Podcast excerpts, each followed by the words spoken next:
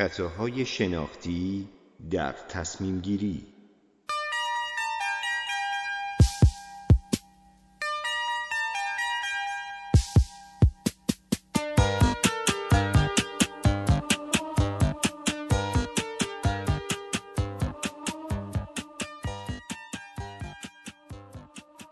خطای خرید عمده. چرا ما به کالاهایی که عمده می‌خریم کمتر اهمیت میدیم؟ به خاطر خطای خرید عمده ما ارزش کالاهایی رو که به طور عمده می‌خریم کمتر احساس می‌کنیم. اما اگه همون کالاها رو تکی بخریم ارزشش رو بیشتر درک می‌کنیم. علت خطای خرید عمده اینه که ما تو این نوع خرید سود و زیان رو در نظر می‌گیریم. با خرید عمده قیمت هر کالا یا خدمات دقیق مشخص نمیشه. بنابراین با از دست دادن یک کالا یا استفاده نکردن از اون احساس ناخوشایندیمون کمتر میشه خطای فرافکنی که بعدا بیشتر راجع به صحبت می‌کنیم هم می‌تونه به خطای خرید عمده منجر بشه تو خطای فرافکنی ما بر اساس ترجیحات، احساسات و تمایلات فعلیمون تصمیم می‌گیریم و تصور می‌کنیم که در آینده هم همین احساسات، ترجیحات و تمایلات رو خواهیم داشت. پیامدها خطای خرید عمده باعث میشه که ما اغلب نتونیم ارزش بسته خریداری شده رو کاملا درک کنیم و از تک تک کالاها به بهترین نحو استفاده کنیم. زمانی می‌تونیم از خرید عمده لذت ببریم که از همه کالاها و خدمات بیشترین بهره رو ببریم. البته شرکت ها و فروشنده ها از این خطای شناختی سود می‌برند چون می‌دونن همه خریدارا به طور کامل و مطلوب از خریدای عمدهشون استفاده نمی‌کنن. راه حل ها آگاهی از این خطای شناختی به ما کمک می‌کنه تا از ضررهای اون در امان باشیم و کمتر در دام اون بیفتیم.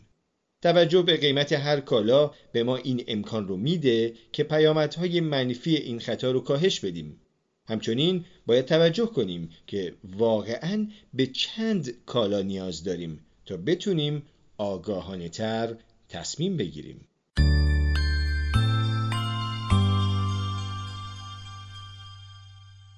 خستگی تصمیم گیری چرا در پایان روز بد تصمیم می‌گیریم؟ دیسیژن فتیگ یا خستگی تصمیم گیری چگونگی بدتر شدن تصمیم گیری ها رو به علت تصمیم های زیاد و خستگی توانایی شناختی توصیف می‌کنه. خستگی تصمیم گیری احساسیه که در زمان تصمیم گیری های پی در پی و در مواجهه با گزینه های فراوون به ما دست میده. هرچقدر تعداد گزینه ها بیشتر باشن تصمیم گیری سختتر میشه. پزشکا، قضات و معلما ممکنه در حین طبابت قضاوت یا تدریس زیاد دچار خستگی تصمیم گیری بشن. امتحانات مستمر و پی در پی مدارس هم دانش آموزا رو دچار خستگی تصمیم گیری می‌کنه. همینطور توصیه های مکرر والدین به فرزندان باعث خسته شدن ذهنشون میشه. پیامدها. خستگی تصمیم گیری طبعا کیفیت تصمیم گیری رو کاهش میده چون ذهن بیش از حد انرژی مصرف می‌کنه. در نتیجه برای تصمیم گیری هی بیشتر و بیشتر از میانبرهای ذهنی غیر منطقی استفاده می‌کنه و این میانبرها هم به تصمیم گیری های ضعیف و بدون تعمل منجر میشن. تو سطوح بالاتر این خطای شناختی کیفیت تصمیم گیری سیاستمدارا، مدیران و مجریان رو هم کاهش میده. تو زندگی شخصی ممکنه افراد تو انتخاب همسر، رشته تحصیلی، لباس، محصولات بهداشتی و خوراکی گرفتار خستگی تصمیم گیری بشن و گزینه های نامناسب رو انتخاب کنن.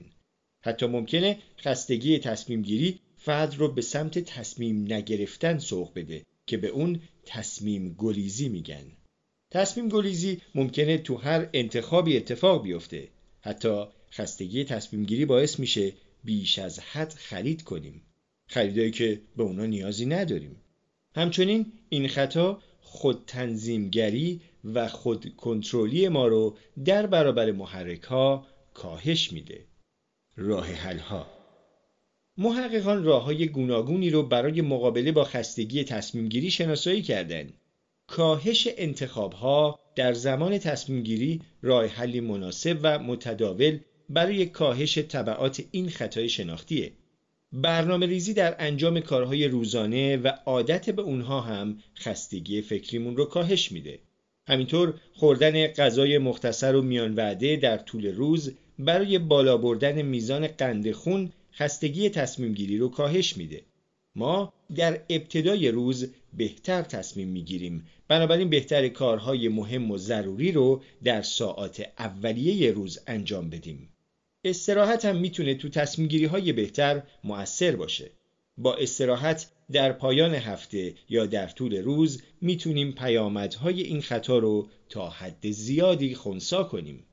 اهمیت خستگی تصمیم گیری به حدیه که مارک زاکربرگ مالک متاورس الان سالهاست که تقریبا همیشه یه رنگ و یک نوع تیشرت و شلوار میپوشه و وقتی دلیلش رو ازش پرسیدن گفت می‌خوام از تعداد تصمیم هایی که در طول روز می‌گیرم کم کنم. برای همین فقط یک گزینه برای پوشیدن دارم. خب اینم راهکاریه.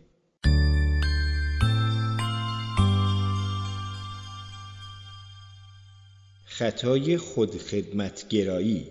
چرا شکست هامون رو به عوامل بیرونی و موفقیت هامون رو به خودمون ربط میدیم؟ تو خطای خودخدمتگرایی یا self-serving bias فرد تمایل داره موفقیت هاش رو به خودش و شکست هاش رو به دیگران نسبت بده. در واقع خودش رو عامل موفقیت هاش و دیگران رو عامل شکست هاش بدونه. برای مثال بیشتر دانش آموزان تلاش و توانایی های خودشون رو عامل کسب نمرات عالی و معلم دشواری موضوع و همکلاسی هاشون رو عامل کسب نمرات ضعیف می‌دونن. حالا جالبه که برعکسش هم هست. یعنی افراد موفقیت های دیگران رو به عوامل بیرونی و شکست هاشون رو به خود اون افراد رفت میدن. خطای خود خدمتگرایی با عزت نفس هم ارتباط داره. ما تمایل داریم با نسبت دادن موفقیت هامون به خودمون عزت نفسمون رو حفظ کنیم و اون رو گسترش بدیم. همچنین ما دوست داریم اطلاعاتی رو به دیگران ارائه کنیم که با تصویر ذهنی خودمون مطابقت داشته باشه. خطای خوشبینی هم عامل دیگه‌ای برای خطای خود خدمتگرایی است که بعد از این راجع صحبت می‌کنیم. پیامدها. خطای خود خدمتگرایی جنبه های زیاد و مهمی از زندگیمون رو تحت تاثیر قرار میده. اول اینکه این خطا مانع پذیرفتن اشتباهاتمون میشه. همچنین این خطا باعث میشه از اشتباهاتمون عبرت نگیریم و اونها رو دوباره تکرار کنیم راه حل ها بهترین راه حل برای مقابله با خطای خودخدمتگرایی آگاهی از این خطای شناختی و شناسایی موقعیت که این خطا رخ میده. موقعیت مثل تحصیل، زندگی مشترک، ورزش، تصادفات رانندگی یا بدهکاری. به علاوه انتقاد پذیری هم می‌تونه پیامدهای این خطا رو کاهش بده.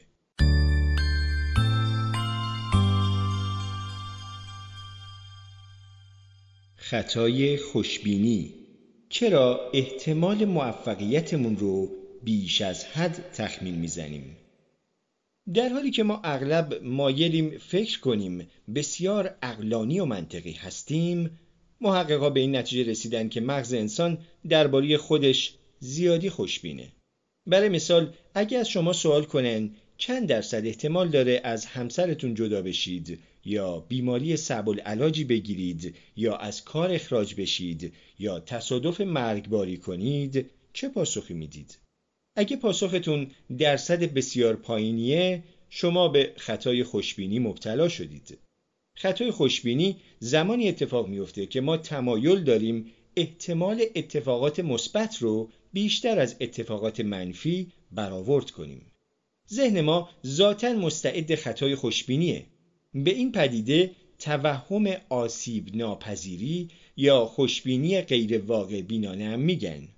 تو خطای خوشبینی ما موفقیتمون رو بیشتر از شکستمون تخمین می‌زنیم. مثلا تصور می‌کنیم بیشتر عمر می‌کنیم به همین دلیل کمتر احتیاط می‌کنیم و مثلا کمربند ایمنیمون رو نمیبندیم و به این امید که اتفاقی برامون نمیفته خیلی تند رانندگی می‌کنیم به طور کلی ما احساس می‌کنیم رو زندگی و سرنوشتمون تسلط داریم و اتفاقات غیر مترقبه مال دیگرانه. خوشبینی مانع میشه که به اتفاقات بد فکر کنیم. به علاوه سلامت جسمی و روانی فعلیمون باعث میشه خوشبینانه به زندگی نگاه کنیم. پیامدها تو زندگی لازمه که تا حدی خوشبین باشیم. طبیعیه. چون خوشبینی مشوقی برای پشتکار در برابر مشکلات و دشواری هاست.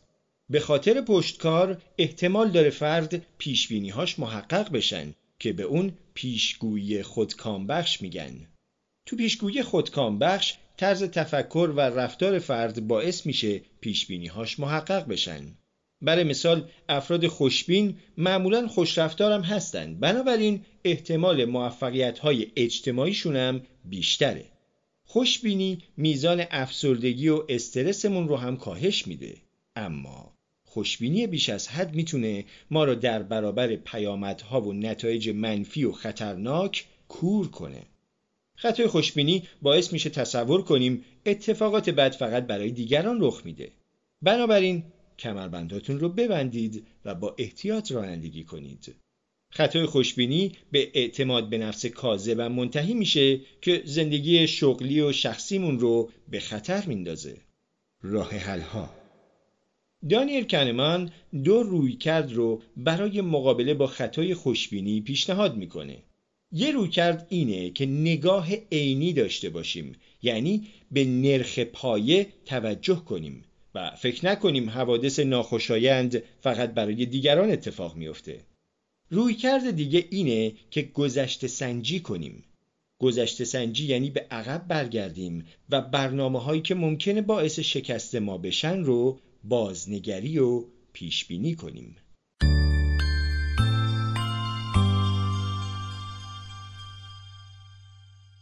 خطای خیشتنداری چرا کنترلمون رو بر احساساتمون بیش از حد برآورد می‌کنیم افراد تمایل دارن میزان کنترلشون رو بر رفتارهای احساسی، غریزی و آنیشون مثل گرسنگی، خستگی، تمایلات جنسی و غیره بیش از اندازه تخمین بزنن. به این تمایل خطای خیشتنداری میگن. برای مثال بعضی تصور می‌کنن با یکی دو بار الکل نوشیدن یا مصرف مواد مخدر الکلی یا معتاد نمیشن. این افراد زمانی متوجه میشن که هم الکلی شدن هم معتاد. میگن آخرین کسی که متوجه میشه معتاد شده خود فرد معتاده. یا مثلا دانشجویی که از اول ترم تا روز قبل از امتحانات درس نخونده فکر می‌کنه می‌تونه شب امتحان با بیدار موندن تا دیر وقت امتحاناتش رو با موفقیت بگذرونه. یا افراد سیگاری ادعا می‌کنن که می‌تونن هر وقت بخوان سیگار کشیدن رو ترک کنن. حالتهای عاطفی ما طبعات مهمی تو قضاوت ها و تصمیم گیری هامون دارن. جورج لئون دانشمند رفتاری نشون داد که انسان یک ناتوانی کلی در پیشبینی رفتارها و خواسته های آینده خودش به خصوص حالتهای عاطفی گوناگون داره و اسم این حالت رو گذاشت شکاف همدلی و از حالتهای گرم و سرد برای توصیف این خطای شناختی استفاده کرد. رفتار ما در حالت گرم عاطفی و در حالت سرد منطقی یا خونساست. مثلا زنی که به شوهرش میگه ببین این گل چقدر زیباست در وضعیت گرمه و اگه شوهرش در وضعیت سرد باشه ممکنه با بیتوجهی واکنش نشون بده و این می‌تونه بهانه‌ای برای شروع دعوا باشه. بنابراین زوجها باید حالت سرد یا گرم بودن همدیگر رو تو حالتهای عاطفی و غریزی گوناگون درک کنن. زمانی که در حالت سرد هستیم تأثیر حالت گرم رو تو تصمیمهای آیندهمون دست کم می‌گیریم. برای مثال زمانی که سیر هستیم نمی‌تونیم تصور کنیم که تو حالت گرسنگی شدید چجوری تصمیم می‌گیریم یا رفتار می‌کنیم.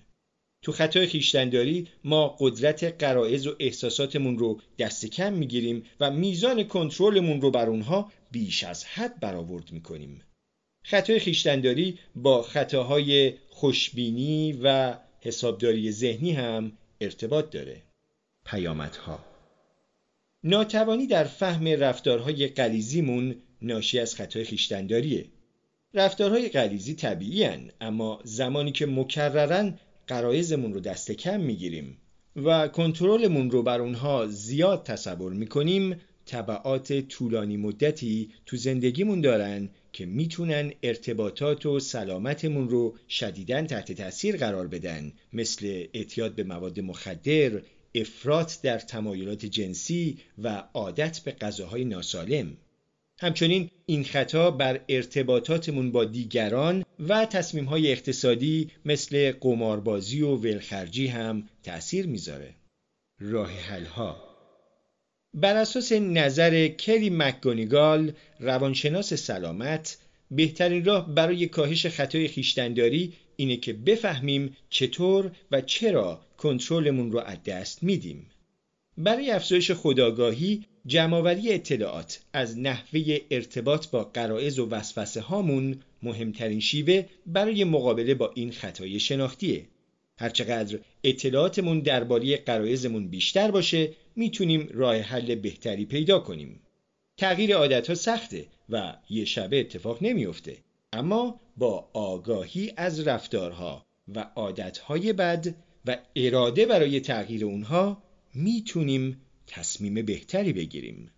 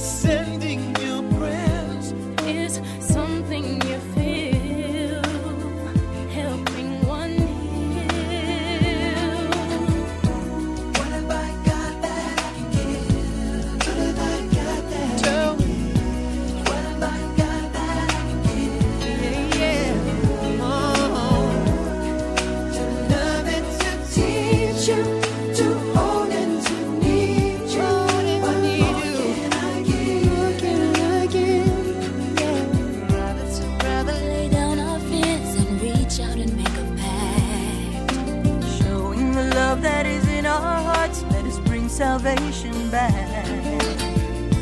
Just sending your love has the power to heal. So let's argue. It's not a lot to give, just a little